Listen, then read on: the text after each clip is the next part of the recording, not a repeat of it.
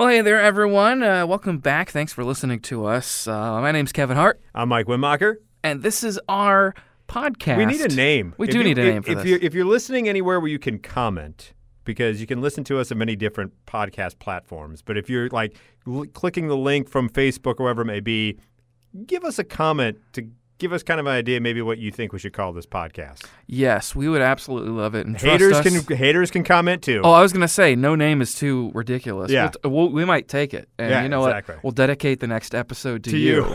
Right, that we will. Yeah. So a lot going on in the world of streaming this week. Moon Knight, Marvel's latest Disney Plus series, had its final episode of this particular season. Originally, everyone thought this was just going to be a series finale. They changed that verbiage to season finale. Mm. And so that wrapped up earlier this week. And I will have to say this about Moon Knight. Oscar Isaac, fantastic. I love him and everything. And also, this was the first time I can remember in a very long time where you had a self-contained Marvel story. This does not breach out into the broader MCU. This was its own contained story, which when I talked to Eric Davis from Fandango, which you can hear that and follow that. We got a podcast of that interview, but you also hear it on Let's Talk Arts and Entertainment on WMAY Saturdays at 8 a.m. Yep. Shameless plug right there. But for both Eric and myself, big Marvel kind of geeks, it was refreshing to not have to get the string theory out and just be able to enjoy a show for what it is and not worry about connecting to a larger... I'm sure it will at some point, but just for this, you wouldn't have to have seen a single Marvel movie and still enjoy this. And that's what's good because, I don't follow Marvel as much as you or probably a lot of people listening. I try to keep up with some of them. And it is kind of frustrating if you have to watch a movie and be like, well... to really get like this reference here and this reference here and this plot point, you have to watch not only The Winter Soldier, you have to watch Thor, you have to watch, the Doctor Strange movie from 1978. Yeah. And if you don't watch all that stuff, then you're left in the dark. I think it's great that Moon Knight is just doing its own thing, and it's a very interesting concept, and I do want to watch it. The things I there's a priority list of things I want to watch that I don't have time for anymore. But it's what I love about those original three Spider-Man movies, which I know aspects of them have been dated, but I mean those, especially that first Spider-Man movie, literally is just like. It's basically a teen comedy almost for the first part of it, and it's a very self-contained story. Even the second and third ones, to a certain extent, have their own arcs that go into that. And that's part of it because, it's part of the Sony, kind of their own Spider-Verse as well. But that was a refreshing thing about Moon Knight. Is it for everybody? I can't speak to that. It's a much more cerebral series than it is action. As much as people talked about, with Moon Knight's kind of like Marvel's Batman in a way, and it's more gritty and that kind of thing. And some of the fight scenes they do have and the effects are very cool. But it's a more cerebral one, and the way they bring in the ancient Egyptian gods, I would definitely, if you're on the fence, if you're someone who has never watched a Marvel series or just like, superhero, blah, if you like Indiana Jones, if you like National Treasure, I would give Moon Knight a whirl. It's definitely worth checking out. Okay. The next big thing to come, and don't worry, we're not done talking Marvel. We know about Doctor Strange, Multiverse of Madness. We will get to that. But also coming next on Disney Plus, the next big one is the new Obi Wan series, and we got with May the 4th this past week. We got another Obi Wan teaser trailer, and Revenge of the Sixth as we're recording this. Yes, that is correct. Correct. Yeah. So we got a new Obi Wan trailer, just a little bit new footage, not a lot new. It really wasn't. But I'm still looking forward. It really wasn't a whole lot more. There was some more lines in it.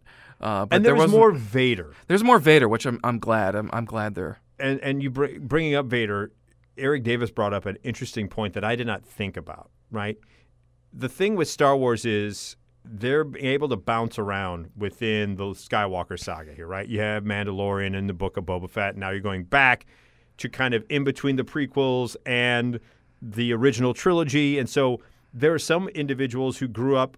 The prequels were their Star Wars kind of gateway. They didn't grow up with I mean, that's you. That was me. Now, I watched episode 3 in the theater and then immediately rented the original movie. So okay. I did. I mean, I grew up sort of on the what I called the saga, the 6 of them before the new ones came out. That's what I grew up on. I watched all 6 of them all the time. And for a lot of people who were individuals who grew up with the prequels, this is an opportunity for them to see some of those stories furthered. Yeah. And one interesting aspect that I'm hoping they're going to now kind of try to take a closer look at after talking with Eric Davis is we've never really seen the machinations and the mindset of how once he becomes Vader as we know him now. Like we saw him, the beginnings of Anakin becoming Darth Vader. We saw that. But we never really seen the machinations or the mindset from the Hayden Christensen Darth Vader to the James Earl Jones Darth Vader. Yeah. So with Hayden Christensen coming back and being cast in this, he's not the voice of Vader. So is there going to be an internal conflict within Vader? Will he be the voice that kind of we see how much of Anakin is actually still in there? We know at the end, we know the redemption saga that Return of the Jedi brings. Will we see that kind of play out in this as we see Vader kind of weave his way into how deep of depth of where the machine is compared to where the man is? I'm excited to see that because very much if this, and some of the comics and external, you know, stories, I guess Star Wars Legends it's called now. You know, Vader would spend time in his Bacta tank, I guess. Yes. That he would where because he has like one limb, I think, remaining. Yeah. And he's there so that he doesn't have to be in the suit. He visits. He goes and I believe he either lives on Mustafar. Yes. Or he. Yeah. Mustafar. Yeah. Yeah. And so and who knows? We might see. There could be something where he tries to like be out of the he tries to have some sort of breathing apparatus so that of course Hayden Christensen can be seen, but also you can hear more of his voice and more of his performance. But you know, I'm guessing it'll go back to him being in the suit doing and James Earl Jones doing his voice. But I mean, I think just having despite what you think about Revenge of the Sith, that's the third one. Yes, Of course, there's prequelish, things in it, but that ending fight between Obi Wan and Anakin is one of the best in the series. And between that and the, I know they're both old, but the fight in Episode 4, which is a little hokey, like when you watch it now, although still very emotional when you watch like the movie, at least for Star Wars fans.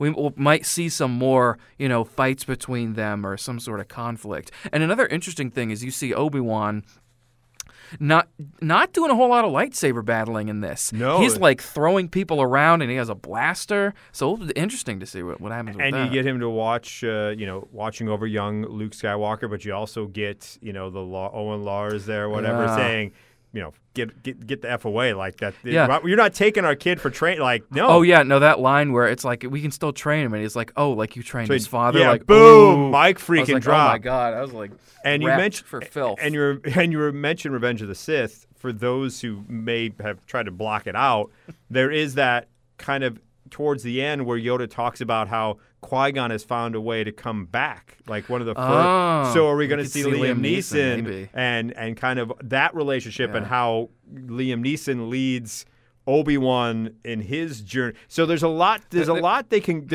ways they can go. It's only going to be a 6-episode series. It comes out May 27th. We'll have more to discuss, but I'm definitely looking forward to that. So future episodes will be dedicated to some recaps of that. Also, when it comes to streaming and trailers, I've never watched the original, but the Game of Thrones prequel, House of Dragons, dropped their trailer. I don't know. I've always laughed and joked, as my friend called the original run of Game of Thrones, Dragon and Titties. Basically, though, that's from what I gather from it. But I know there's a lot of people excited about that, so that trailer dropped earlier this week. So that's some of the streaming news. Obviously, Ozark. People still talking about that as well. Yeah, I haven't finished all of the second part of season 4 yet, just because, I do like to have some sleep. My schedule's kind of all over the place anymore. Days is it intense as people are making out to be? Like, I haven't watched Ozarks, but all my friends who have, like, when that dropped, the amount of reactions, social media tweets, Facebook posts, and everything else were like jaw dropped. It was really amazing to see. It is completely intense, and it's a very there's like dark, funny moments in it because Jason Bateman is the main character, right? And he's got that kind of deadpan humor down, deadpan dark comedy. And of course Julie Gardner, who's amazing as Ruth. She's got a good future ahead of her because she's incredible. And she's funny because she's very much the real in the Ozark sort of. But she really is like no filter, doesn't take shit from anybody, and it's really funny. But she also has some heartbreaking scenes in this, especially this season alone.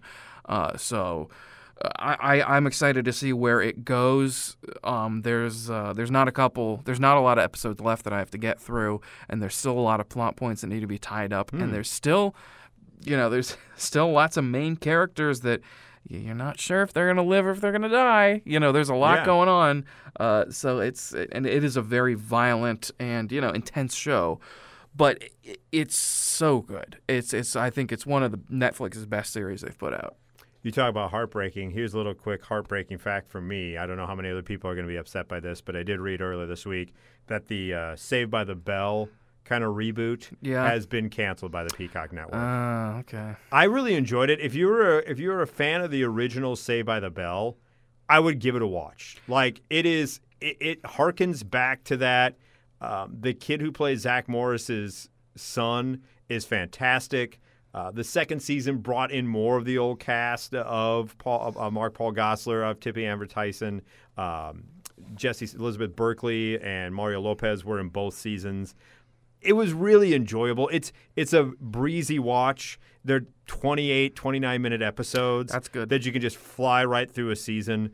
So I'm kind of upset. It's kind of a shame, but the ending of season 2, you could tell they kind of knew that was going to be the last. Like, it kind of tied up the loose ends. There wasn't a lot more kind of material to mine there. But I would, if you were a fan of the original Saved by the Bell and was like, I don't know, I give it a thumbs up. It's done after 2 seasons, but you could probably make it through those 2 seasons easily in a week. No, I caught it. I caught it on reruns sometimes. Not like a whole lot of the series, but I like the original because I love the. I love shows that are like just 30-minute episodes. That's so much easier to like watch in bulk. Yeah. I mean, I love Ozark. All those episodes are like an hour long. Yeah. So that's watching quite different subject matter. Much more easy breezy with the Saved by the Bell reboot.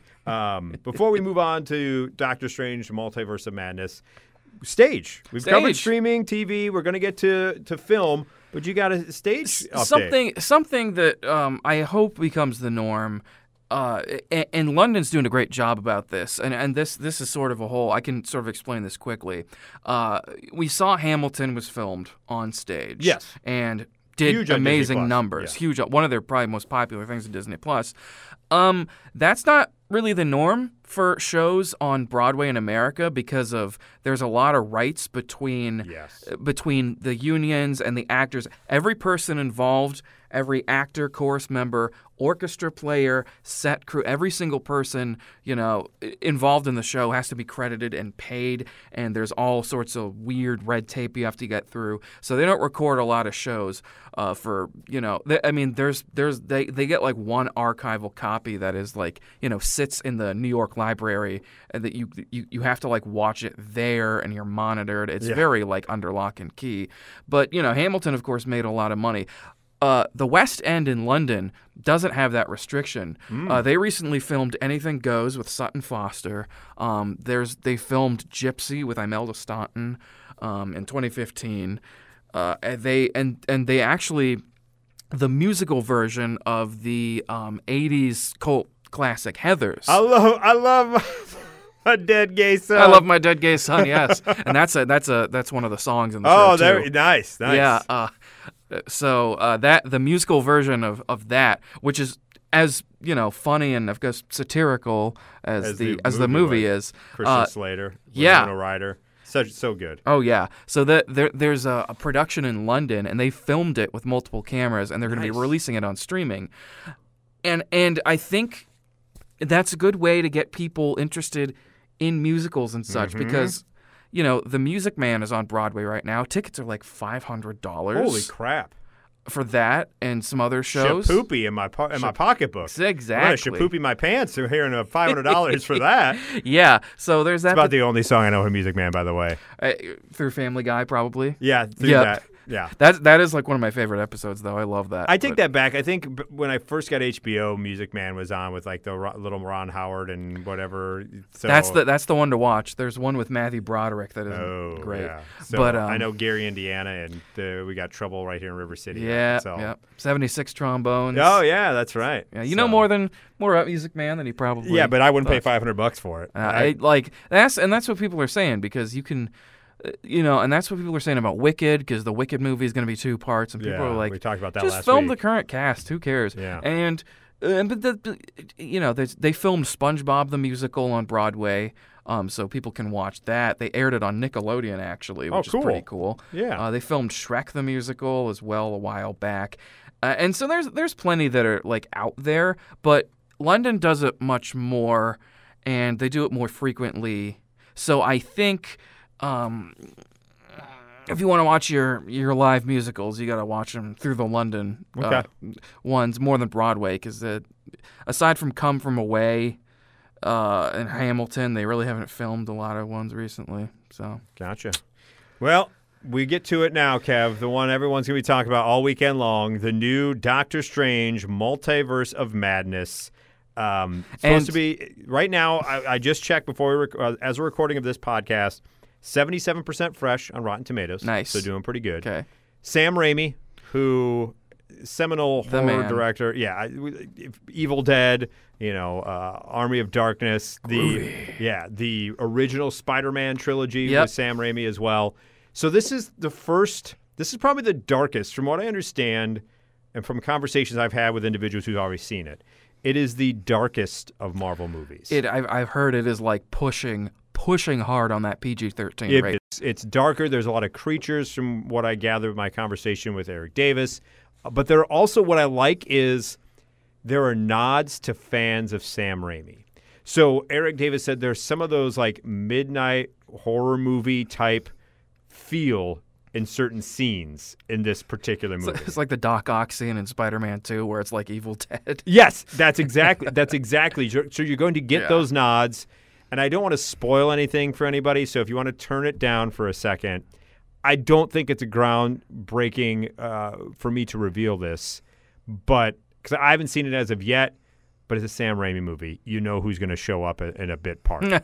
you know. And they do. Mr. Boomstick is in the movie. Yeah. I don't know what part he plays, but he does show up. I heard it was a Sam Raimi movie, and I could have told you without looking it up. I know he's going to be in the movie. Right, yeah, that's what I'm saying. I don't think it's an earth-shocking revelation we're giving you here. No, and believe me, there are other spoilers that are much more earth-shattering that you may find. So it's going to be interesting to see. It'll have a big weekend. I think we're slowly but surely getting people being more comfortable with returning to a theater setting and having these shared experiences, which I think are very valuable. That's why these people think the theaters can just go away. I'd rather watch at my house. I think there's something to be said about a shared experience going to see an opening weekend. I think it's going to have big box office this weekend. I just don't know with the subject matter and with not a lot of emotional connection with Doctor Strange for a lot of people. He's not a lot of people's favorite character. And coming off of No Way Home, which was such a huge hit, I don't see the staying power for Doctor Strange that they had with Spider-Man. Yeah, and I was gonna say, even though Doctor Strange was in Spider-Man, he wasn't Spider-Man. He was a pretty big part of it, but I think opposite of Moon Knight, this is also going to be one of those movies where you're going to have seen a lot of them beforehand to even know what's going on. Well, even if you have, apparently it's crazy. Right? Yeah. So for a lot of people, this is asking to the question of, does it pay off WandaVision? And from what I understand, yes. So you're going to have to watch that. You probably should have a little bit of background from What If, and you should probably watch the original Doctor Strange. It's not one you can just go into and be like, oh, I love this movie. It's also, from what I understand, the kind of a launching point for the next phase of Marvel. The biggest kind of concern I have, and it was echoed by Eric Davis, is okay, the multiverse is great, right? We saw it with Spider-Man. It was fantastically done. Yeah. I think if you dabble in it too much, it becomes passé. Yeah. And so you have to make sure you have, and Marvel, for the most part, to their credit, they've done a really good job of always kind of still being interesting. And I'm hoping that stays the case and they don't become stagnant and stale with this multiverse. Don't go to that well too many times. Yeah. It's back-to-back movies that will have gone to the multiverse. Thor, Love, and Thunder, which looks fantastic. Let's maybe not mind that too much. Because, I mean, you are dealing with characters that, I mean, they're superheroes and everything, but they're characters that literally are magic, and there's so much that you could do with that that it would become very saturated very quickly if you tried to do, like, everything. Yeah, so we'll see. I know it's going to be number one with a bullet this weekend, but I don't know about the staying power of it. So we'll have to wait and see, and eventually we'll both have seen it, so we'll have thoughts at some point as well. Right. So. Yeah. That's what we got. That's been kind of this week. If we missed anything, make sure you comment. Let us know. Appreciate you listening in. Let us know what you want to call the podcast, by the way. Yes, please do. And like I said, download, tell your friends, rate, subscribe. Smash that like button, as they say. Smash that like button. I see you out there active on Facebook. Haven't even smashed the like button yet. Come on now. What are you doing? What are you doing? And, of course, tune in. Let's Talk Arts and Entertainment. 8 a.m. On Saturdays on WMAY.